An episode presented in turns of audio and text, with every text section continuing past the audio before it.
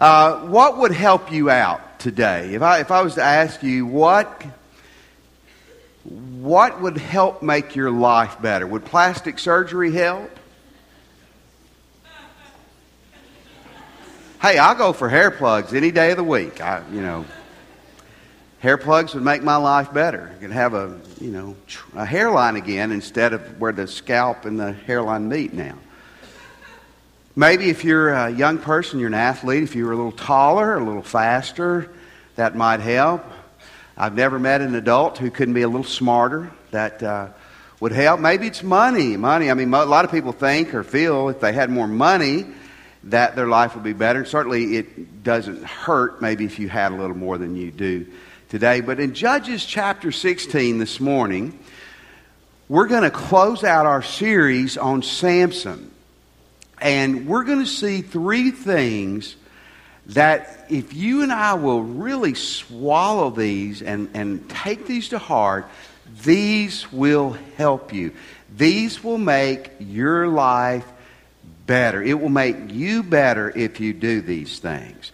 And I want to begin with this. This was the first one's a little bit hard, but it's absolutely true. The world really does not revolve around you if you would get a hold of this principle that Samson apparently was never able to get a hold of, it will help you. And I put the word really because some of you still doubt this. You have some, you have some doubts about it. But the world, if you really buy into this, does not revolve around you. Judges 16, Samson is fixing to bite the bullet today but he leaves us some great life principles. In verse 21 and 22, a little review from a few weeks back, the Philistines seized him.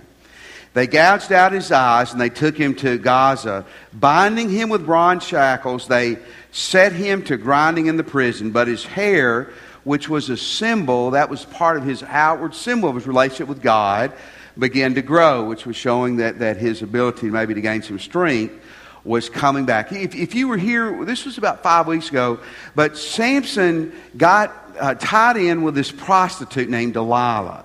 Uh, bad situation, but all Samson ever thought about was himself and satisfying his needs for the moment. And she was an evil person, and she was able to trick him, and he certainly fell for it, to tell the source of his strength. And so she cuts all of his hair off where he was able to really dominate maybe even hundreds of men at one time in a physical confrontation. They capture him. They literally, the wording here is they rip his eyes out. You can imagine how terrible that would be. They bind him and they take him to Gaza. Gaza was a place earlier in his history where he had ripped the city gates up, which would have been a bad thing for the city, but also it was a very show of disrespect to him, and he took him and he, he threw him up on a hillside. He dominated. And they take him to this place 45 minutes from his hometown, and or 45 miles. And, and you know, 45 miles then, when you're walking or riding a donkey, that's two or three day trip. So it's a really a long way from home. They put him in prison. It says they have him grinding grain. That means he was he was using a little hand grain, and this was the work. And I don't mean this because this was not meant to be in a detrimental way to women, but this was not a work a job man, men did. It was a, slaves did it, prisoners did it, and women did. Here's this superhero, this super tough guy, this guy that had dominated the enemy. The enemy is the Philistines, and now he's in a horrible spot. He, he messed his life up completely.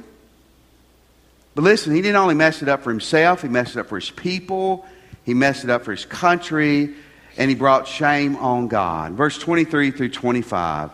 The rulers of the Philistines assembled to offer a great sacrifice to Dagon, their God, to celebrate, saying, Our God has delivered Samson, our enemy, into his hands. I want to stop right there and give you a, just a quick thought. When you and I bend off, when we go against God, when we go our own direction, not only do we bring shame and harm to ourselves, we bring shame to the name of God. You ever thought about that? This false God, they're giving credit to the false God for getting the victory over the Israelites and the true God. In verse 24, when the people saw Samson, they praised their God, saying, Our God has delivered our enemy in, into our hands. The real God's not getting the glory, the false God is. The one who laid waste to our land and multiplied our slain. While they were in high spirits, that's politically correct say, they were starting to buzz from their alcohol. They shouted, Bring out Samson to entertain us. So they called Samson out of the prison, and he performed for them they stood him among the pillars. Now, this is a, uh, again, all this is, is, this is sad stuff. This is a temple of a false God. He's the God of grain. If you remember back earlier in the story, Samson had burned a bunch of their grain up. And, and man, they, they are, I mean, they are in high party celebration because of the mess that Samson's made of himself. And, and it says here they brought him out to entertain uh, entertain them. Now, I used to think when I was young that that meant that they got out weights and he like did, you know, a thousand pounds over his head to show us great strength. That wasn't it at all because if, if they would have thought he had great strength, they would have been intimidated by him. In a moment, we're going to see they had a, a just a young, a young man, probably a young boy, leading him out. Samson has been blinded. Probably what this means was they brought him out to make fun of him. I have a Bible called a Jewish Study Bible, and the translation says they made Samson dance for them. So, what they may have done is they brought him out. He can't see. They put stuff in his way. They tripped him. They spit on him. People probably all just right up on him, laughed at him, humiliated. I mean, they're bringing him out here to make sport of him. It's just terrible. This is the big superhero Samson. And verse 26 through 28, Samson said to the servant who held his hand, Put me where I can find the pillars that support the temple so that I may lean against them. The temple was crowded with men and women. All the rulers of the Philistines were there. And on the roof, probably the balcony, were about 3,000 men and women watching Samson. And Samson prays. We'll talk about this more in a moment. Oh Lord, Sovereign Lord, remember me, O God. Please strengthen me once more. Let me, with one blow, get revenge on the Philistines for my two eyes. How did this guy, who was such a hero, end up a zero? How did this guy that had had such great victory end up a complete disaster? Well, it's, it's, there's several things. He was sinful. He rebelled against God. He disobeyed his parents. He disobeyed the Lord. and, and listen, through all of it, this, he was a self centered pig. From the very beginning of his story, when it talks about it talks about him wanting a wife, his parents said, This is at the beginning of the story, she's not the woman for you. She is not one of our people. She's not one of God's people. And Samson said, Hey, I want her. She looks good to me. And his parents wouldn't stand up to him. And then over and over and over, even when he gets mad, God wanted him the Philistines are bad people. They are in really kind of a holy war. God wanted to use him as a warrior, but Samson never attacked them or fought them for God or country. It was always for revenge. What, I'm getting them back for what they did to me. Even his final prayer here is, is not God, I've blown it. God, for your name and for the cause, help me to do something great. It's God, help me to get revenge for myself. I want to tell you something that'll help you. If you want to run your world, just make it all about you.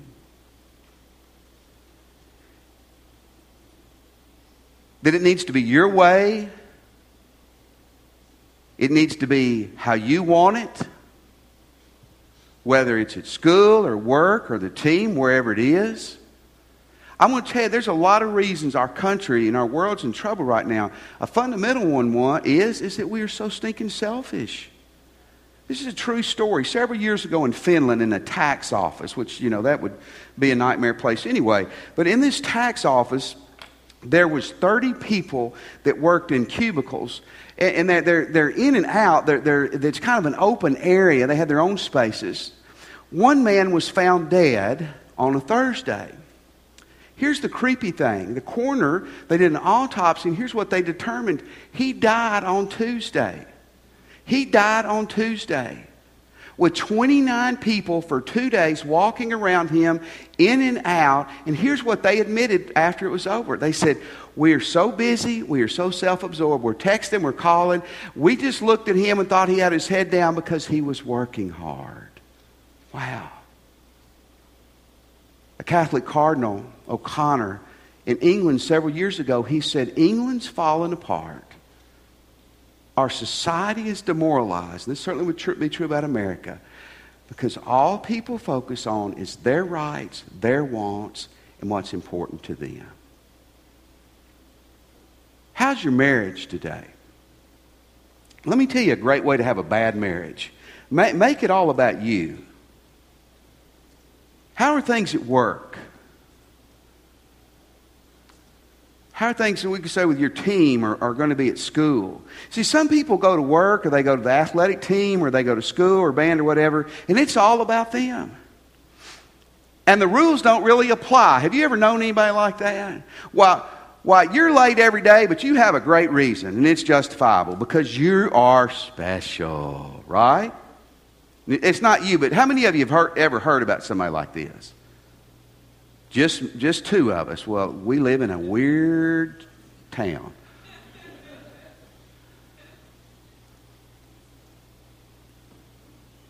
You want to date, young people, you want to date somebody that you absolutely don't want to date longer and want to marry? Just, just pay attention. Is life all about them? Go in business with somebody who's really self centered. That'll be fun. Our staff read a book several years ago, well, last year, written by Thom Rainer, who's the president of Lifeway. If you're in Monroe or Shreveport, you see the Lifeway bookstores and Lifeway literature. That's his organization that he heads up. The, the book was titled The Autopsy of a Dying Church. And what they did is these scholars, they, they looked at churches through the years. There had been old established churches that eventually died, and they, they were able to find common denominators in why these churches died. And here was one of the glaring ones, is that those churches were all about themselves. Oh, they, they would say things like, we want to reach the world, we want to reach people, we welcome people. But they, they didn't want to reach people, they didn't welcome people, they weren't willing to change. They, all they wanted was it to be about them. If you want your life to stink and you want to be unhappy, just make it all about you. Here's a great quote. I don't know who said it, but, but it's so true. That to, to the extent you focus on yourself is the extent you live self deceived. To how much you are focusing on you is going to determine how deceived you are in your existence. In John chapter 3, verse 30, John the Baptist, who Jesus said is the greatest man that ever lived, he said, Jesus must become greater and I must become less. Listen, you want your life to go well? You need to daily get up and say, God, help me to die to myself, my selfishness, my wishes, my wants, and my desires. It's a paradox. The more you die to self, the happier and more fulfilled you will be. Isn't that an interesting thing? Because, see, that's just the opposite of what we, we think if we get our way and we control it and it's done how we want it to be done, then we'll be happy. Ask Samson someday when you meet him how it worked out for him. Fundamental flaw of Samson, the world revolved around him. Don't let that be you. Now, I want to give you two other things which are, not, uh, which are sweeter, and I think you'll like, like better. Here's the second thing no matter what your life stage is, no matter where you are in life right now, God can use you mightily. Samson's at the end of his life. He, he's, going to be, he's going to be dead before we get out of here this morning. But God is going to use him mightily.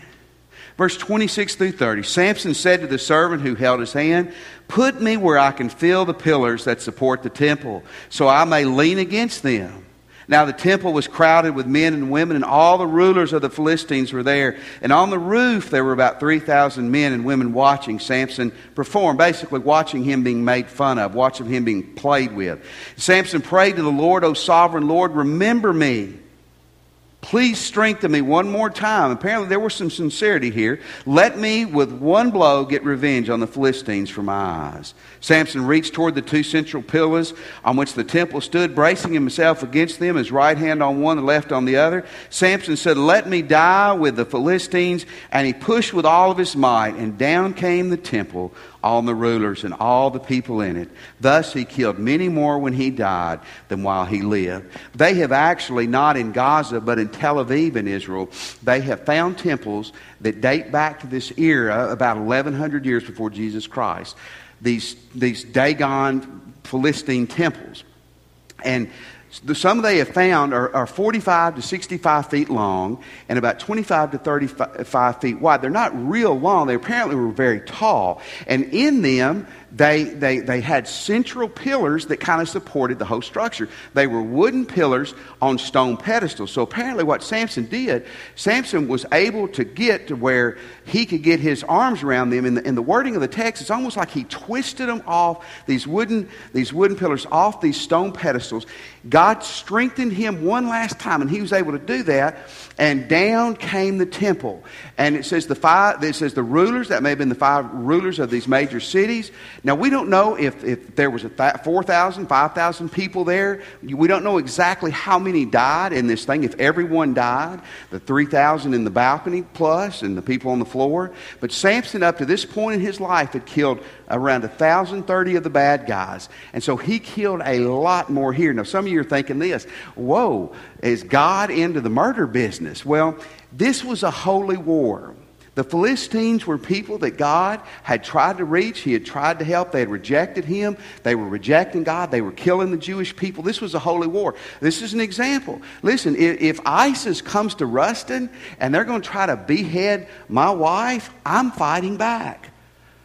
I don't turn the other cheek is more about insults and not letting people abuse you. It's not about throwing down up your hands and saying, just take over my family and my country. I mean, there is a point you have to stand up and fight back. That people can disagree with that. Bible says don't murder, but there may, this was a holy war, so I'm trying to tell you. This in this point was God's will. It was a righteous thing, as strange as it may sound. But here's the cool thing.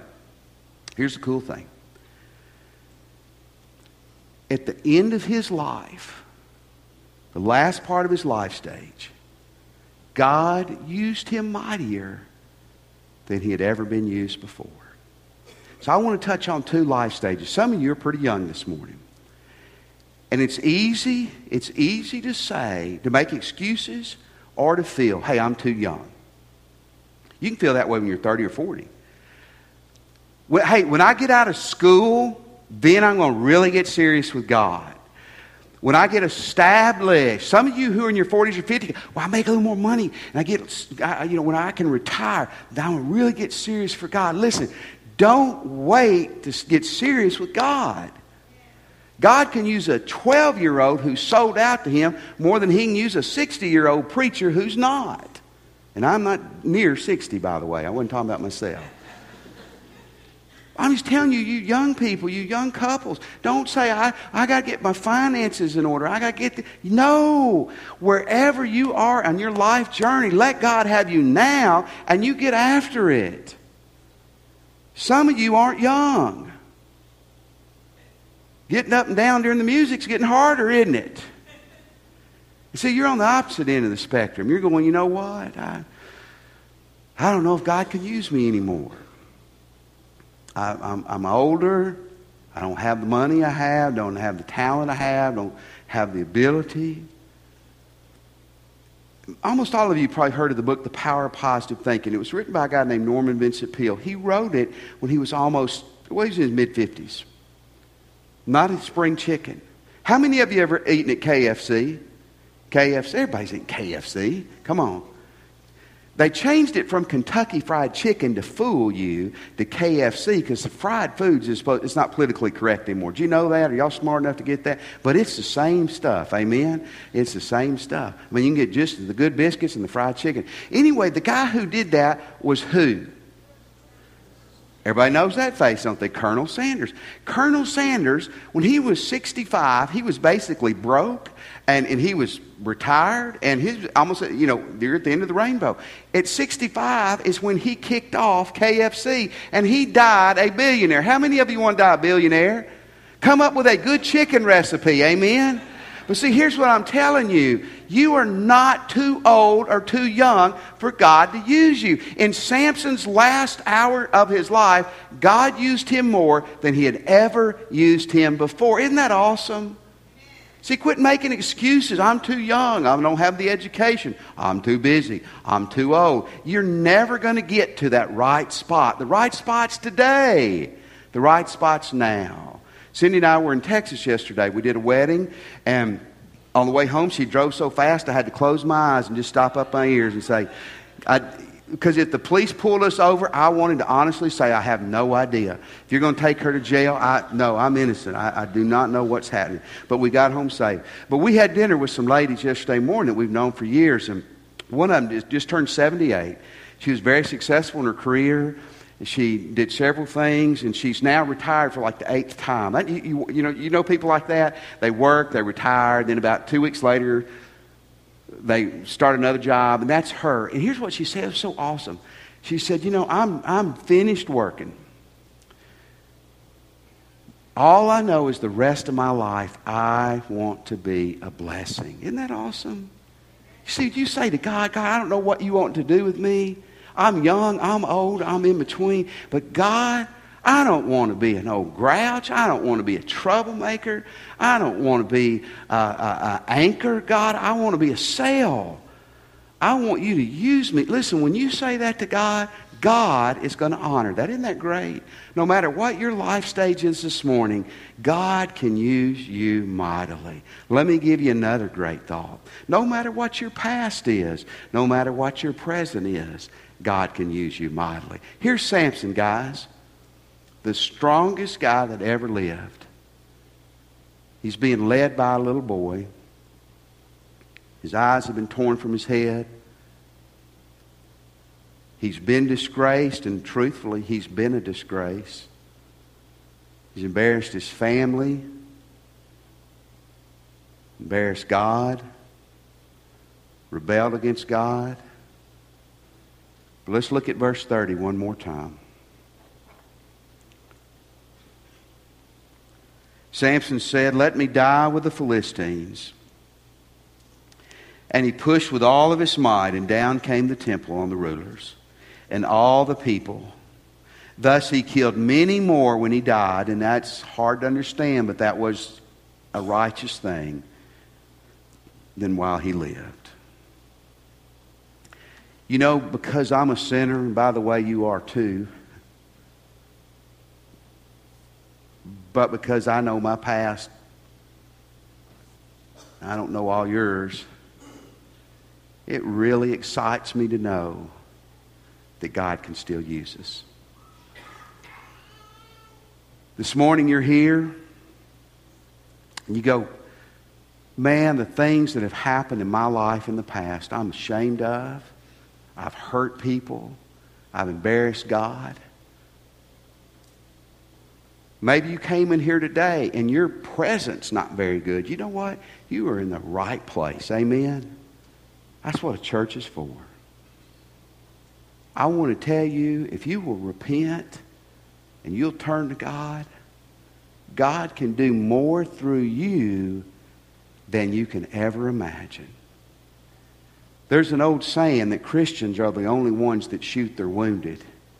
Sometimes that's true. A person falls, they fail, they have a moral lapse or an ethical problem. And a lot of churches, we welcome them back into church, but we just say, no, you go sit in the back corner.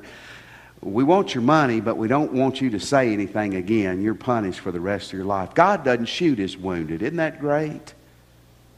And, and you know, and you, you may be an older person this morning. You may be an older person, and you may feel you've blown it too bad. You may be a young person. I remember as a young Christian at 19, 19 years of age, I thought that I had messed up so much, God couldn't use me anymore.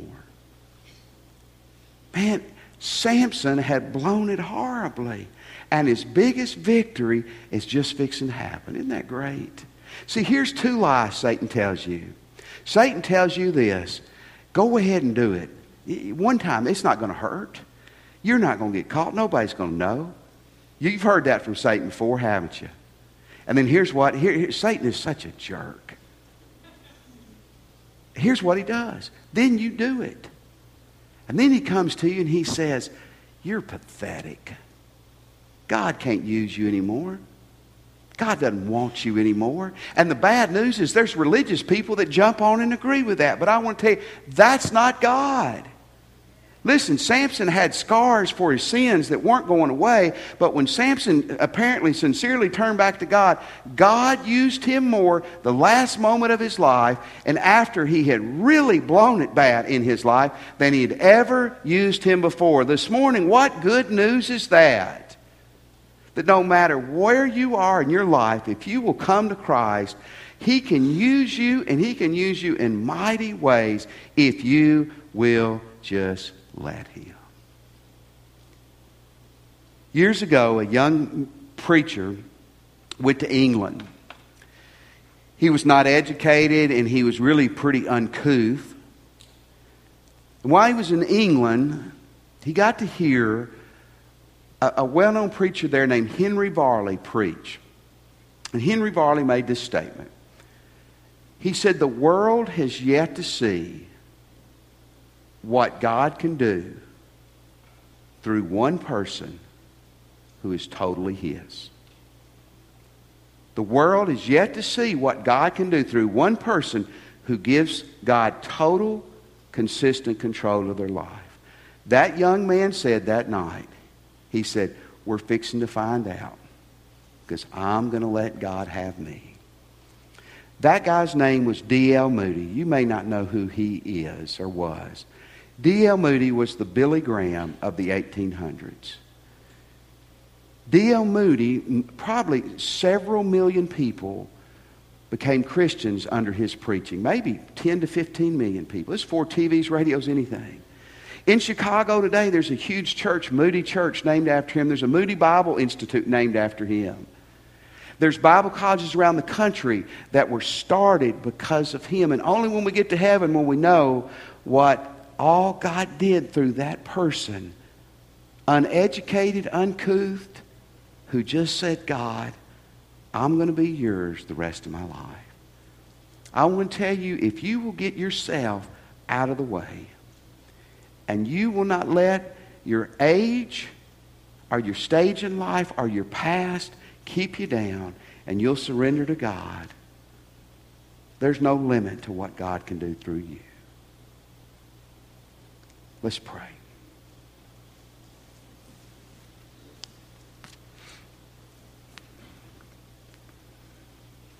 This morning, if you're a Christian, it's pretty simple, not easy, but simple. Get out of the way, let God have you. If you're not a Christian, this morning you need to cross that line with Jesus. Would you pray with me where you are? If you're ready to do this, pray and say, Jesus, I'm a sinner. And I want to repent of my sins. I believe you're God's Son, Jesus. I, I believe you died and arose for me. Come into my heart, Lord. And today, I surrender my life to you. Let me have your attention just for a second. We're going to stand, and when we do, I want you to respond to God today. See, none of this is going to help you or me if we don't respond to it. This isn't, this isn't a classroom lecture. This is a hear and act. You just ask Christ in your heart, or you're ready to. When we stand, I know it's hard. You come today. You come and give your life to Christ. You'll never regret doing that. You're here this morning. Maybe you're ready to join our church. We would love for you to do that. And one way you can do that when we stand, just ease out, come down here. There'll be a minister down here. We can help you do that today. Every one of us here is Christians. Maybe it's where you're standing, or maybe praying with the minister on your knees at the altar. You need to say to God, God, help me to get out of the way. And God, whether I'm young or old, regardless of my past, I want you to have me and do something great with me. Let's stand.